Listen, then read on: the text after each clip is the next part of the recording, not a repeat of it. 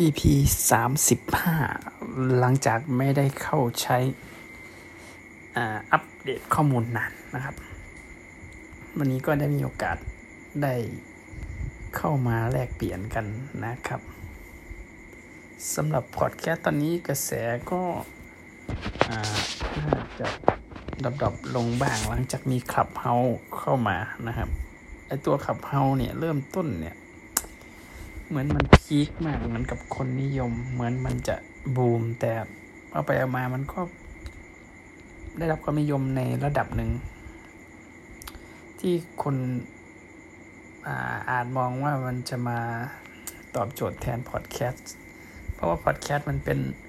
อ่ามันไม่สดคือมันเป็นการอัด แล้วก็มาเผยแผ่แล้วก็ดูซ้ำๆตามความชื่นชอบของแต่ละคน มันก็ยังมีกลุ่มคนที่ชอบแบบนี้ไม่ได้ต้องการแบบสดๆ เหมือนกับคลับเฮาแต่ตอนนี้ถ้าพูดถึงระบบต่างๆ ก็มีการเปลี่ยนแปลงไปมากมายหลายอย่างนะครับ อย่างช่วงเนี้ยของพวก Facebook อะไรต่างๆ ก็จะมีการ เพิ่มเติมเกี่ยวกับกฎหมายภาษีที่เพิ่มร้อยละเจ็ดที่ทำให้พวกพ่อค้าแม่ค้าออนไลน์จะต้องมีรายจ่ายเพิ่มเติมเข้ามา ก็พอได้อ่านดูบ้างนะครับสำหรับเรื่องทั่วไปช่วงนี้ก็ผมได้มีโอกาส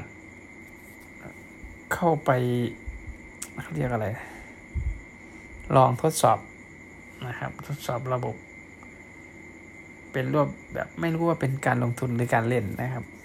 ก็จะมีสองส่วนส่วนหนึ่งก็คือ การลงทุนที่เขาเรียกว่าเป็นคริปโตเคอร์เรนซีนะครับคริปโตเคอร์เรนซีนี่ก็เป็นสกุลเงินดิจิตอลอันที่ใหญ่ที่สุดที่คนนิยมได้ยินบ่อยๆก็จะเป็นบิตคอยนะครับ ตอนนี้ก็ลองไปซื้อผ่านอ่าโบรกเกอร์ที่เขาใช้ของไทยนี่เป็น Bitkub นะครับ ซึ่งผมไปลองใช้ดูแล้วก็มองว่าค่าธรรมเนียมก็ดูแพงกว่าไอตัว Binance Binance เนี่ยเป็นของจีนนะครับ แต่ว่าพอมาเทียบเคียงแล้ว เวลาการเติมเงินของบิตคัพก็คือมันการโอนเงินเข้าไปธรรมดานะครับ ผ่านธนาคารทั่วๆไปมันก็ไม่ยุ่งยากซับซ้อน ถ้าเราทำการซื้อขายเนี่ยก็คือถ้าสมมุติว่าเราซื้อด้วยเงินหนึ่งหมื่นบาทก็คือจะจ่ายค่า ค่าธรรมเนียมเนี่ยอยู่ที่ 25 บาท ถ้าไปกลับก็คือหมายถึงว่าซื้อแล้วก็ขายด้วยในยอดวงเงินหนึ่งหมื่นคุณก็เสีย 50 บาท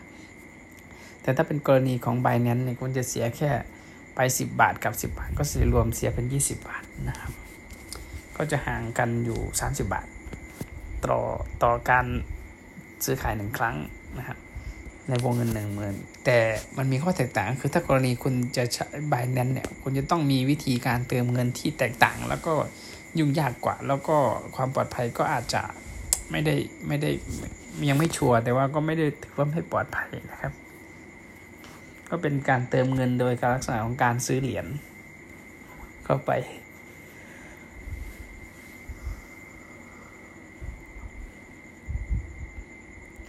แล้วทีนี้ก็มีอีกส่วนหนึ่งก็คือเป็นตลาดที่ว่าเขาเรียกว่าเป็น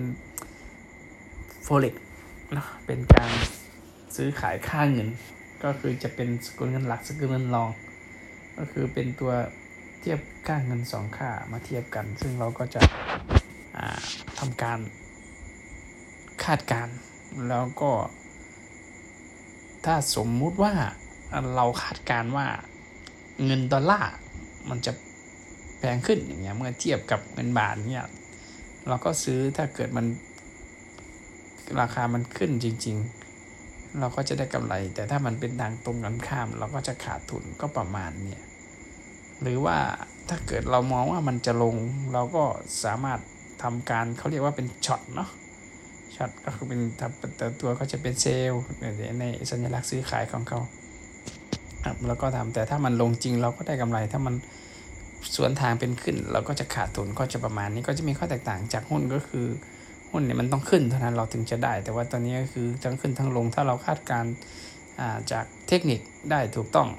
นะครับมันก็จะได้กำไรได้ แต่ว่ามันก็มีโอกาสขาดทุนที่สูงเช่นกันนะครับ คาดการผิดก็คือขาดทุน